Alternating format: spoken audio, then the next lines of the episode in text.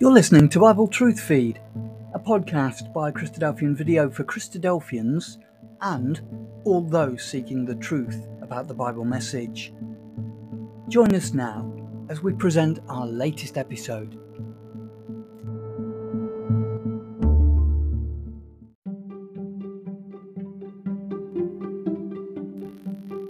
The biblical Satan, devil, and Lucifer explained. The origins of these words need to be examined really to understand what the Bible means by these terms. When attention is given to the context in the Bible where these words are actually used, we identify both the words and the meanings of the message. That God is absolute and He is not challenged by an evil monster, something that man has created to put fear into those who would belong to their particular denomination. The Christadelphians are different. We examine the Bible for what it actually says. We examine the words and the context in which these phrases and words come into being. And so I hope you really enjoy this class. It's a thorough exposition of these three terms devil, Satan, and Lucifer. The episode is presented by our friend and brother, brother David Fuller, from the Rugby Ecclesia in the UK. And it's about 35, 36 minutes long and well worth your time. Hope you enjoy it. God bless. Who or what is Satan, the devil, and Lucifer? If we were to look at uh, the definition that we see in Wikipedia, it says the following Satan, also known as the devil, and sometimes called Lucifer in Christianity, is an entity in the Abrahamic religions that seduce humans into sin or falsehood. We'd also read in the same set of definitions that in Christianity and Islam, he's usually seen as a fallen angel that rebelled against God. So, from these points in Wikipedia, if we, if we were to break down this into a number of points, firstly, it's stating really that Satan and the devil and Lucifer are an entity or some kind of being. Secondly, it's stating that he some way seduces or lures or tempts people into sin. And thirdly, that Satan, the devil, and Lucifer is some kind of fallen angel that is against God. Now, if I was to go out into the road now and ask the same question of the passers by, of, of the definition that we just read in, in Wikipedia, it is likely that the majority of people would probably say that they thought that that was correct. But it's not just the understanding of the common man in the street who has this teaching, but also in many mainstream churches. It was reported in Reuters in October 2018 of the Pope Francis blaming Satan for the issues in the Catholic Church, for instance. Reuters reported that Francis is convinced that Satan is ultimately to blame for the abuse scandals and the divisions within the church. And also in a subsequent uh, article in the Guardian News in 2019, it's reported that Fra- Pope Francis said that those who consistently criticize the Catholic Church are friends of the devil. Speaking to the pilgrims in southern Italy, the pontiff said that, the de- that defects of the church needed to, to be denounced so that, uh, so, so, that so that they could be corrected but those who condemned without love were linked with the devil. The Pope also accused of those saying, one cannot live a whole life accusing, accusing, accusing the church, he said. People who did that, he said, were the friends, cousins, and relatives of the devil. Now, certainly, what we see in the pages in the press is it seems that main churches and the leaders of these churches seem to agree with the definition of Satan the devil, and Lucifer as defined in Wikipedia. So we have to ask the question what do we think of this? the truth is that what we've seen so far is not true.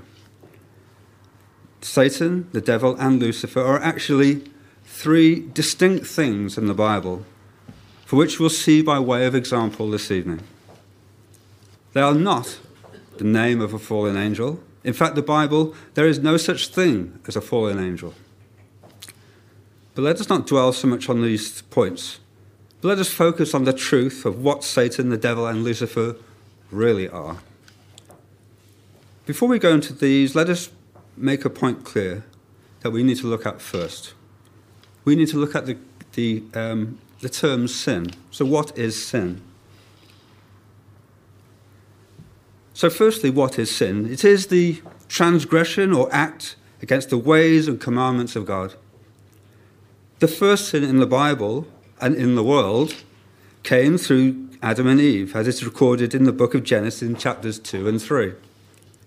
In Genesis chapter 2, from verse 16, we read, And the Lord commanded the man, saying, Of every tree of the garden thou mayest freely eat, but of the tree of the knowledge of good and evil thou shalt not eat of it. For in the day that thou eatest thereof, thou shalt surely die. That was the commandment that God gave. Through God's love, both Adam and Eve were given free will to make decisions. Then in Genesis chapter 3, from verse 6, it is recorded And when the woman saw that the tree was good for food, and it was pleasant to the eyes, and a tree to be desired to make one wise, she took of the fruit thereof and did eat, and gave it also to, to her husband, and he did eat. The choice that they ultimately made was to eat the fruit of the tree, of which they were told not to. And so, importantly, by the act of transgression, the nature of, uh, of man to sin, through our own free will, came about. But additionally, with, with, with that came the implications of their actions. Thou shalt surely die. Mortality also came to mankind. So let us now turn to the word Satan. For it, I'd like to look at three examples this evening. For the first example, it comes in two parts. First, we need to turn to the Old Testament and Numbers chapter 22. Because in the book of Numbers, in chapter 22, we read of a man, Balaam, who lives in the days of the children of Israel. Now, Israel had set up a camp in the plains of Moab, east of Jordan. In the record, we read that the king of Moab, Balak, when he heard what Israel had done to the Amorites, he and all his people were terrified. So, King Balak sent messages to summon Balaam, and the message that they bring is one of fear of Israel. For, as they cover the face of the earth, as it says in Scripture, verse 5, and that Balaam should put a curse on the children of Israel. From Scripture it says, For they are too mighty, so in order that Israel might be defeated. As a reward for doing this, Balaam would receive payment. Balaam, who was a prophet, had been told by God not to give, on, give in on this mission to curse the Israelites. But ultimately, we read in the record So Balaam rose in the morning, saddled his donkey, and went with the princes of Moab. Then God's anger was aroused because he went, and the angel of the Lord took his stand in the way as an adversary against him. The significance of this account is the word adversary. In this case, the adversary was an angel of God, noticeably working in the service of God. So now we come to the second part of this example we see this word ad- adversary and look it up in the Strong's Concordance to see what the Hebrew word means. And I did that. And as we see on the screen, the word for adversary, an alternative meaning of that is Satan. And so Satan simply means an adversary or an enemy, but it is not the name of a person. So, equally, as we read that verse from uh, Numbers 22, it could equally have been read Then God's anger was aroused because Balaam went, and the angel of the Lord took his stand in the way as Satan against him. It would mean the same thing. So, uh, once again, let us note significantly that this angel was doing the work of God himself for himself and no other force. So, with this understanding, let us look at a second example, but this time in the New Testament. The disciple Peter had just given his declaration of belief in Jesus. And as the, and as the Christ, the Son of the living God. And Jesus was pronounced a blessing upon him as a result. But Jesus went on to speak of his own fate. He would have to go to Jerusalem, and there the leaders of the Jews would seize him, and he would be killed. But he would rise again on the third day. And we read that in the Gospel of Matthew, chapter 16. Here, the Lord Jesus is speaking of his imminent death and resurrection, which, according to God's plan and purpose, was necessary. Peter could neither understand nor accept this and began to rebuke Jesus. God forbid, is, recorded in Scripture. This shall never happen to you. In other words, you must not, you must not think of such a thing. But Jesus said to Peter, Get behind me, Satan. You are a hindrance to me. So we have to ask ourselves why is Peter a Satan? Because he was being an adversary to Jesus. He was trying to persuade the Lord Jesus not to do what he knew had to be done in his obedience to the will of God. If Peter had had his way, Jesus would have rejected his Father's will and his great sacrifice for sin upon the cross perhaps would never have taken place. So Jesus had to tell this adversary, Satan, to get behind me. And then adds a comment which, which is most important for our understanding. You are an adversary and a stumbling block to me, says Jesus. In effect, Peter, for your mind is not on the things of God, but on the things of man. Now I'd like to come to a third example and consider in the book of Job. The book of Job is often used to prove that an entity known as Satan is responsible for the evil in the world, showing, as it, showing it as seen that this is a Satan afflicted with various calamities. But what does the account really show us? The background to the book of Job centers on his prosperity and the family that he has for which he is grateful and faithful. The question posed is would he remain faithful if he was to lose everything? Coming in in the book of Job in chapter 1, verse 6, we read Now there was a day when the sons of God came to present themselves before the Lord and Satan came also among them. And then in verse 8 And the Lord said unto Satan, Hast thou considered my servant Job, that there is none like him in the earth, a perfect and an upright man, one that feareth God and escheweth evil? Then Satan answered, answered the Lord and said, Doth Job, Job, Job fear God for naught? Hast not thou made an hedge about him, about his house, and about all that he hath on every side? Hast thou blessed the works of his hands, and his substance is increased in the land? But put forth thine own hand, and touch all that he hath, and he will curse thee by thy face. So, firstly, let us clarify who the sons of God are.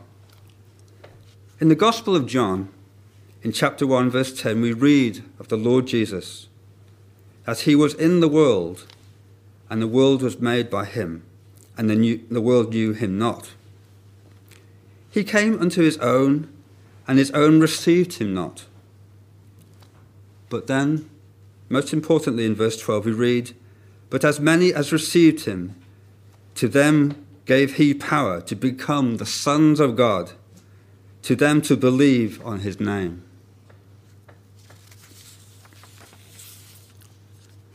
And in the first epistle of John, chapter 3, verse 1, we also read, Behold, what manner of love the Father has bestowed upon us, that we should be called the sons of God. Therefore the world knoweth us not, because it knew him not. So, who are the sons of God? These verses point to the sons of God being true believers, people, men that truly followed God's principles, but being men are subject to man's failings, including envy and sin. So, returning back to the record of Job in chapter 1 and verse 16. So, who was this Satan in these verses?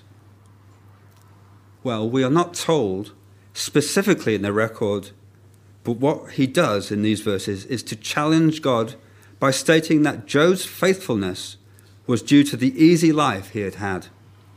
Yet, even as a great calamity comes upon Job, one thing is clear that Job remains a righteous man.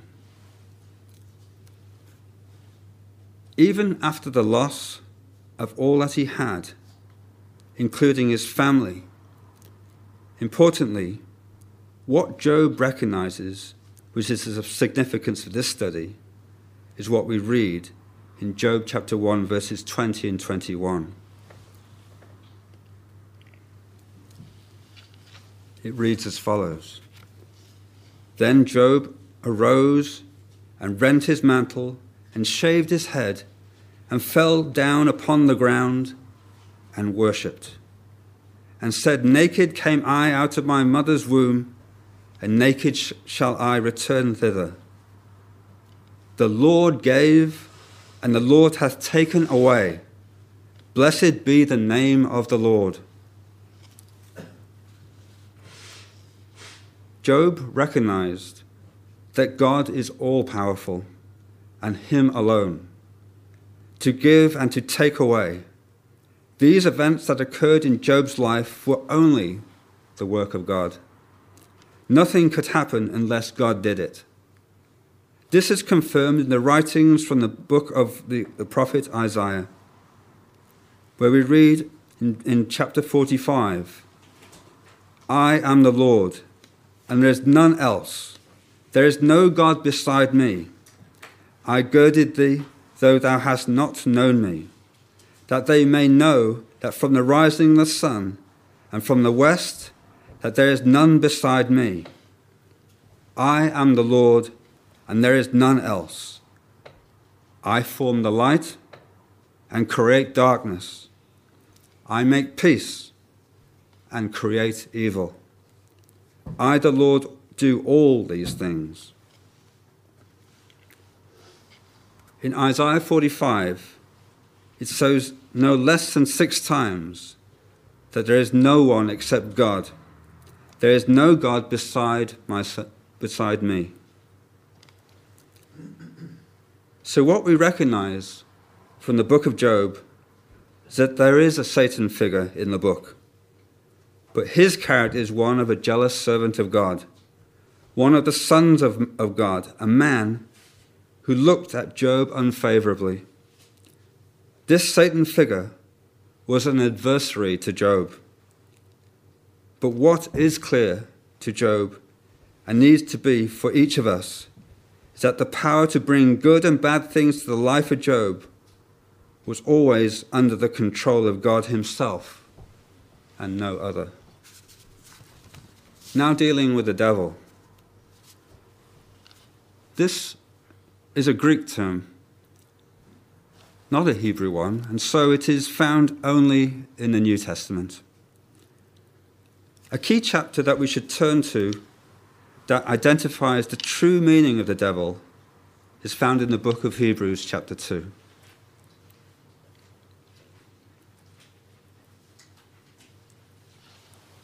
Reading from verse 14, it says the following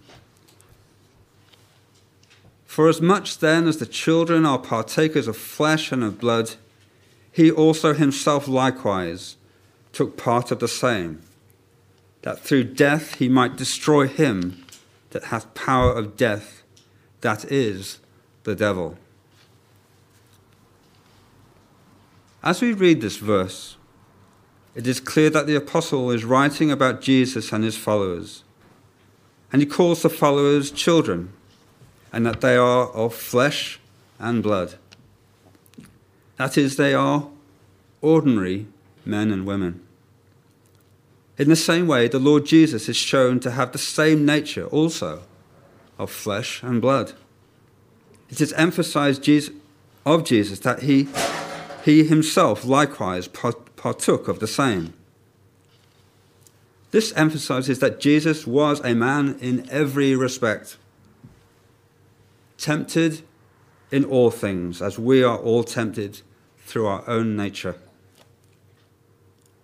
We also read in this verse that Jesus destroyed the devil through death. Through his own death, by dying himself, and that the devil has the power of death. The question we might ask ourselves is how do we kill an enemy by killing ourselves? It is not the usual way to win a battle. If Jesus' purpose was to destroy a powerful enemy, would he not have done better to have had a, to been, had a strong, immortal nature like the angels? But he didn't. So, what was Jesus doing by sharing in the weak nature of flesh and blood? Why would this be the case? Clearly, the devil of the Bible must be something quite different from the idea of the devil usually held as some kind of fallen angel with power. To try to unravel this, let's reference another chapter in the book of Hebrews. In chapter 9, from verse 26. Reading Hebrews 9 from verse 26, it reads as follows And then would have, sorry, he then would have had to suffer often since the foundation of the world.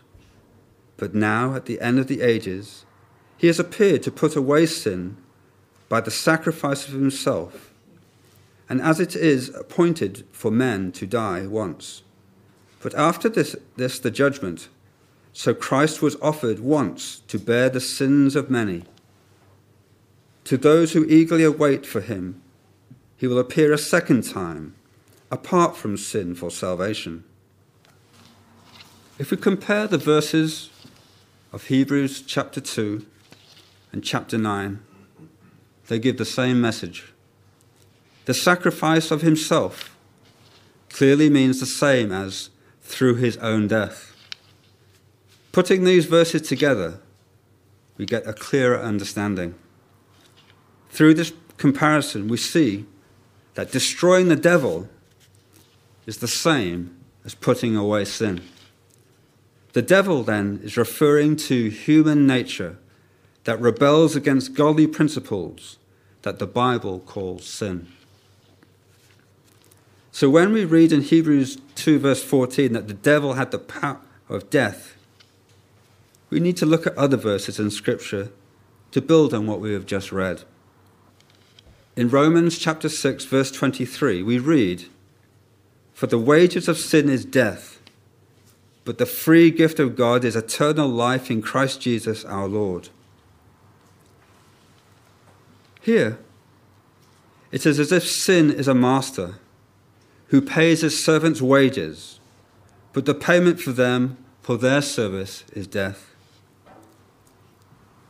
This verse is not speaking of a literal master, but it is an example of personification. That is, something that is spoken of as if it were a person, but in fact it is not. Here, sin is personified, and clearly it is the sin that has the power of death. And so, in the message of the Bible, it is far simpler than many people try to portray. The real devil in the Bible is sin.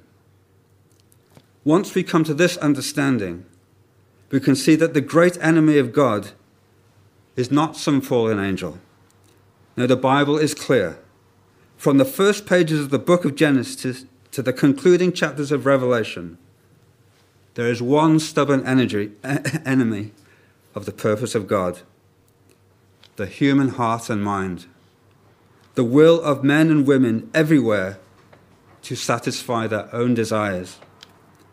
That is the devil that needs to be overcome. The natural tendencies of our nature are set out very strongly by the Apostle Paul in his letter to the Romans. He contrasts a life in service to God, the spirit, with the life spent satisfying natural desires, the flesh. In Romans 8, verse 6, he declares, To set the mind on the flesh is death, but to set the mind on the spirit, that is of God, is life and peace. So there are two ways we can choose to live trying to do the will of God that is, that our minds and our thoughts are living in the ways of God or doing the will that is contrary to God. That is to live a sinful life. And as we read in Romans chapter 6 verse 23, the consequences of living a life to live a sinful life is ultimately death eternally. But if we try to live a life according to God's ways, then, through the grace of God, that leads to life eternally in his kingdom to come. Finally, let us consider Lucifer. Often considered by some to be that they call a fallen angel. As with many areas of Scripture, misinterpretation comes about by not seeing the full context of a biblical verse. Indeed, if we were to turn to Isaiah chapter 14 and verse 12, which is the one and only place that we read of Lucifer, we would read, How art thou fallen from heaven, O Lucifer, son of the morning? These words can easily be interpreted incorrectly.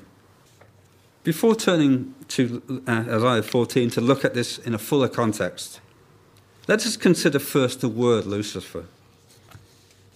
If we were to look at the meaning in the Strong's Concordance, we would see the following Lucifer, Venus, the morning star. The morning star, the name given to the planet Venus. When the sun is rising, the morning sky shows a bright star in the east. The, bright, the planet is brighter than any other object in the sky except the sun and the moon.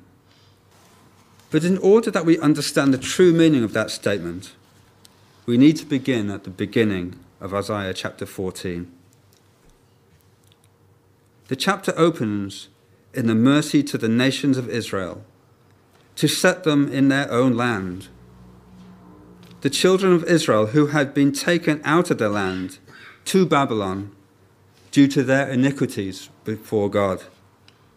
But by God's mercy, they are returned after 70 years of captivity.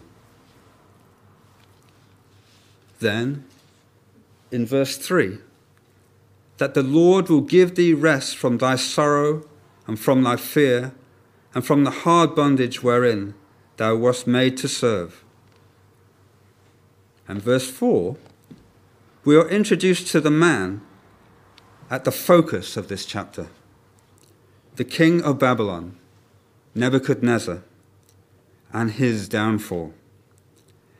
The king of Babylon had ruled with such power and ferocity, destroying nations that stood before him. Verse 4 Thou shalt take up this proverb against the king of Babylon and say, How hath the oppressor ceased? The golden city ceased. Here we are given a parable or a proverb of the king of Babylon. And from verse, verse uh, sorry, 6, how he smote the people in wrath in a continual stroke, that he ruled nations in anger. Verse 6 depicts the way that Nebuchadnezzar, king of Babylon, had ruled and treated all the other nations with an army that overcame and destroyed all that came before it. But as we turn to verse 9, this Babylonian empire would ultimately fall, as described in the prophecy of the book of Daniel in chapters 2 and 7. So in verse 9 of Isaiah, we read, Hell from beneath is moved for thee to meet thee at thy coming. Hell or Sheol, that is the grave, is where the king of Babylon will be going at his downfall. But to be clear, not the hell, the imaginary place of torment that is the pagan fiction of Babylonian origin, but the grave. Nebuchadnezzar, king of Babylon, would go to the grave. So, verse 10, we read of all the power, the nation of Babylon becoming a nation no longer of all consuming power. In fact, we read, the question is asked of Babylon Art thou become weak as we? Art thou become like unto us? The pomp is brought down to the grave, as we read in verse 11. The pomp or vain or ostentatious displays that have been seen in the past will be no more and will die. And so, with this context, we come to read of Lucifer, meaning the morning star, the brightest star in the sky. It is appropriate for the once nation that rose up above all nations, that shone apart from all the others. In all of its military campaigns, but here would be prophesied to fall from a great height of the heavens but not the heavens of God, but the political heavens of this earth. So, this is the meaning of Lucifer, the king of Babylon, the one that shone above all other kings, through fearsome rule, would fall from power. Lucifer is no fallen angel. Lucifer, as we see in the context of Isaiah 14, represented the downfall of Nebuchadnezzar, king of Babylon. And so let us summarize what we have looked at today. Firstly, the general understanding of what Satan, the devil, and Lucifer is and is mistaken of. The belief that he is a fallen angel with power is totally misplaced and goes against God's teachings in his word. Satan is just an adversary, often to God's principles, his plans, and his purpose, but not always, as we saw in the record of the angel and Balaam. The disciple Peter is a good example of this also. Although one of the Lord Jesus' closest disciples, he was a Satan figure when it came to those last hours of the Lord Jesus' life before his sacrifice. In the book of Job, by way of example, we saw a Satan figure, and yet he was not as the common, common understanding of Satan. He was an adversary to Job, one of the sons of God, but he had no power. It was only God that had the ultimate power to bring both good and bad events to Job's life. And Lucifer. Lucifer is not a fallen angel. And we read in the context, context of Isaiah chapter 14 the fall of the nation of Babylon, that mighty nation of the world, ruled by Nebuchadnezzar, that shone above all others in worldly terms. And the devil. We have seen, although in Scripture it sometimes seems that the devil is a person, what it really is, is the personification of sin. And this is strongly brought out in the readings of the book, in the book of Hebrews. If we understand that our nature is to ignore God's will and to follow our own desires and to seek our own satisfactions, then we are in a position to seek first the things of God and to realize our need for forgiveness and our need for God and His only begotten Son. The more we realize our own desperate need of deliverance from the natural state in which we live, the more we shall appreciate how precious is the gospel which Christ preached. And so, finally, should we fear the devil? Yes, definitely. But not the devil of popular belief. Our devil is inside ourselves, in our own hearts and minds, our fleshly desires, our natural tendency to sin. But once we understand that and accept it, we shall be able to rejoice in the great offer of life which God makes for us in His Word through the sacrifice of His Son. Amen.